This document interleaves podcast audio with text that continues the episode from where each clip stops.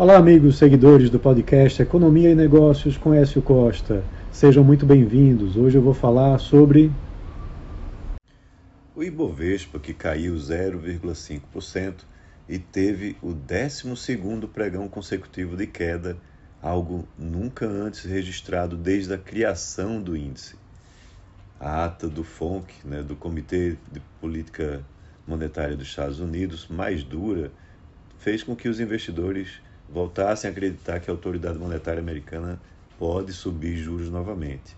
E isso azedou né, o dia do mercado, né, que vinha tentando fechar em alta nesta última quarta-feira, e que encerraria a sequência de quedas que agora já dura 12 pregões.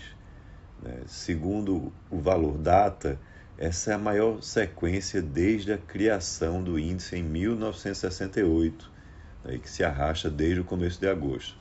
Apesar das ações da Petrobras terem segurado o índice no positivo por boa parte do dia, no final, essas notícias vindas dos Estados Unidos acabaram com a festa mais uma vez e o Ibovespa caiu 0,5%, chegando aos 115.591 pontos.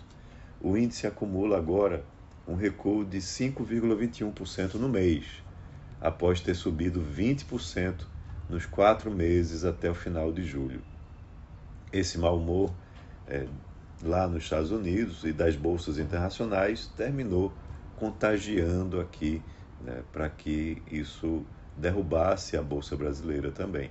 O dólar, por sua vez, vem se mantendo um pouco abaixo dos cinco reais né, e tem é, também apresentado, na realidade, um caminho de valorização em relação ao real essa, é, esse caminho vai na direção é, que normalmente acontece. Quando a bolsa cai, o dólar sobe, ou quando a bolsa sobe, o dólar cai, porque investidores internacionais estão ou investindo no país ou tirando recursos daqui do país.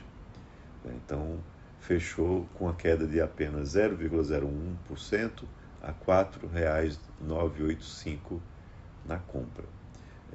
Então, há também uma expectativa com a questão da China, que pesa muito sobre as exportações de commodities brasileiras, que também ajuda a construir um fluxo de saída de capital do Brasil.